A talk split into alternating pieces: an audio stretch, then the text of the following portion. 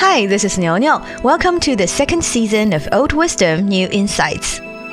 In the previous show, I introduced Liang Qichao, a great thinker, reformist, and wonderful journalist who influenced so many young Chinese intellectuals at the start of the 20th century. Internationally, he was also quite popular. Liang Qichao was a friend to American philosopher John Dewey, British mathematician Bertrand Russell, German biologist Hans Driesch, as well as Indian poet Rabindranath Tagore. Liang Qichao was definitely, in today's lingo, one of the greatest Chinese influencers. There was no internet at that time, yet if there were, he would have been the most important of the KOLs, hogging the headlines of all popular sites. The man's electrifying essays and editorials inspired and educated a whole generation of young patriots. Among them, leaders of People's Republic of China Mao Zedong and Zhou Enlai. In today's words, they were all his fans. Liang Qichao's passion for cultivating young minds was not confined to his writings. He made substantial contributions to China's two top universities, Tsinghua University and Peking University. In the late 1920s, after retiring from politics, Liang taught at Tsinghua University Research Institute and was extremely popular among the students. As for Peking University, let's go and have a look for ourselves.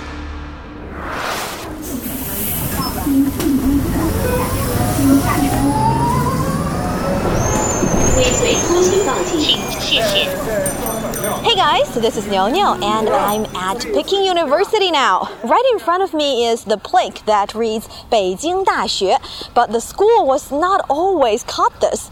Upon its founding, it was named Jingshi Daxue Tang, the Imperial University of Peking, and Liang Qichao was one of its founding fathers. Now follow me and let's have a look.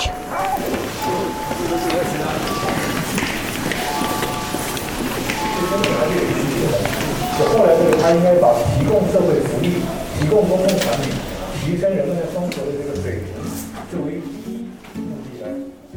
The architecture styles are quite antique looking in this part of the school. Walking down the paths on campus, I am intoxicated by its beauty. The trees, the birds, and the Weiming Lake combined.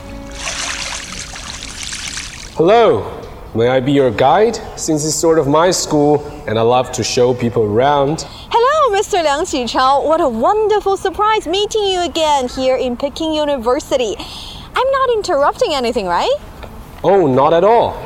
I was just roaming around. I like seeing young students, so I spend a lot of time in universities. It's really fun to see how the schools turn out. They've developed a lot. Do you know I drafted the school's first charter? I set the mission of the university as training outstanding talents and proposed a syllabus with equal emphasis on Chinese and Western learning.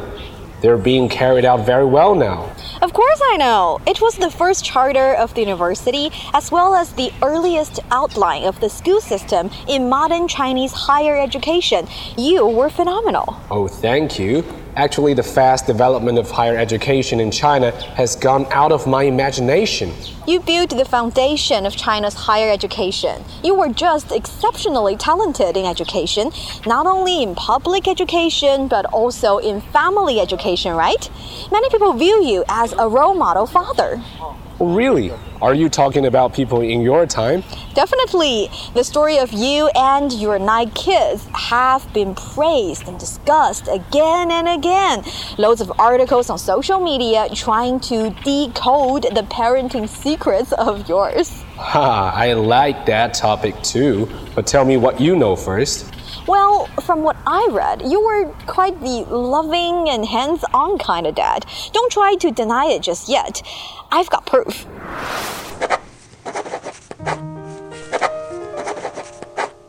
My sweet darling, don't worry about your scores so much. You need to know that your father is the most affectionate person, and he's very passionate about loving you. No matter how busy you are, dear with Zhuang your Zhuang, schoolwork, besides your major, I think you should also pick some other subjects. be it music, literature, or as for the fact that you did not get into college, is the least important. You're there to gain knowledge, not to grab a diploma. Are these letters you wrote to your kids? yes, these were written by me. I wrote them to my nine kids, and they were more than 400 letters as such. I still stand by what I said now. I believe proper education for the youth should include moral education, intellectual education, and emotional education, so that they would be free from confusion, worry, and fear.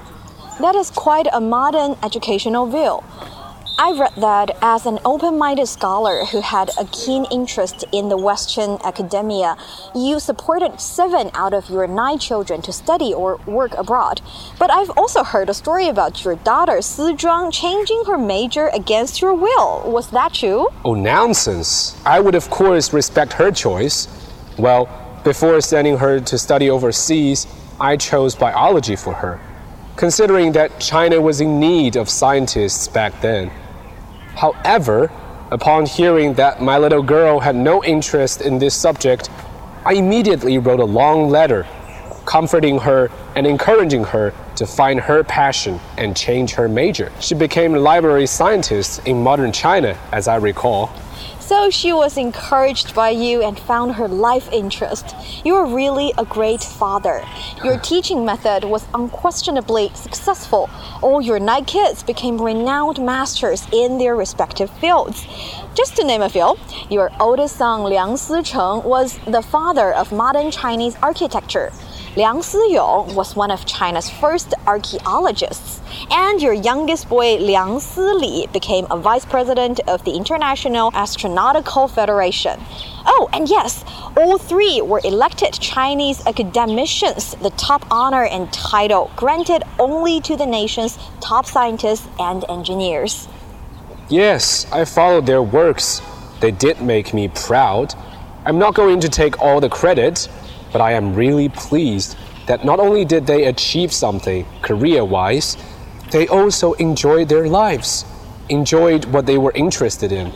In my opinion, that's the most important thing for a person. Ah, I recall you were quite persistent in being an interesting person and finding interest in life. Did you say you were made of interests? I did.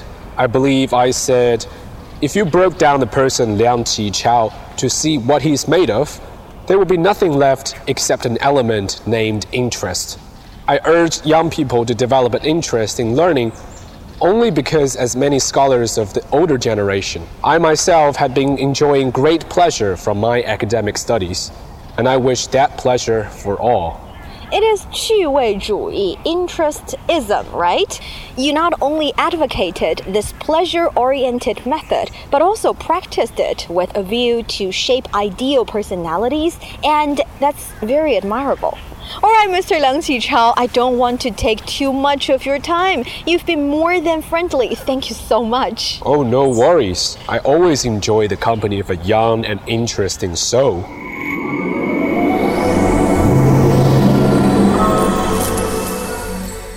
A wonderful chat with Mr. Liang Qichao in Peking University. As a grand master of his time, he was hugely involved and was very influential to the society, the people, and the development of the country. He might not have found the right path for modern China in his time, but one would never fail to recognize his attempts and contributions. In my opinion, two verses from a self motivating poem he wrote can sum up Liang's life quite well. 献身甘作万矢的，著论求为百世师。献身 means to devote oneself.